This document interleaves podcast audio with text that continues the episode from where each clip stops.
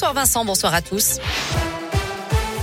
À la une ce lundi, l'épidémie n'est pas finie. Mise en garde du président du conseil scientifique Jean-François Delfrécy, alors que depuis ce matin, le port du masque n'est plus obligatoire dans les écoles, les magasins ou les entreprises. Il reste en revanche exigé dans les hôpitaux, les EHPAD ou encore les transports. Le passe vaccinal, lui, est suspendu jusqu'à nouvel ordre, alors que le passe sanitaire est maintenu uniquement dans les établissements de santé. Nouvelle levée des restrictions en France, alors que le nombre de cas repart à la hausse depuis plusieurs jours.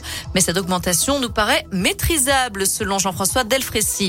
L'actu, c'est aussi la guerre en Ukraine. Au 19e jour du conflit, les pourparlers ont repris ce matin entre Russes et Ukrainiens. Ils se poursuivront encore demain, alors qu'un bombardement a fait au moins un mort à Kiev ce matin.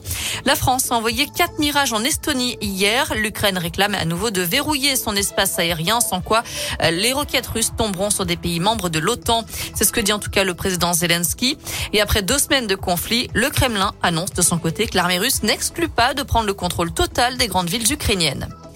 14 621 euros, c'est la somme récoltée hier à Clermont à l'occasion du concert pour la paix en Ukraine. 500 personnes se sont retrouvées à l'Opéra Théâtre pour assister à cet événement organisé par le Rotary Club et la ville. L'entrée était libre, les dons seront directement utilisés dans des actions de soutien au peuple ukrainien.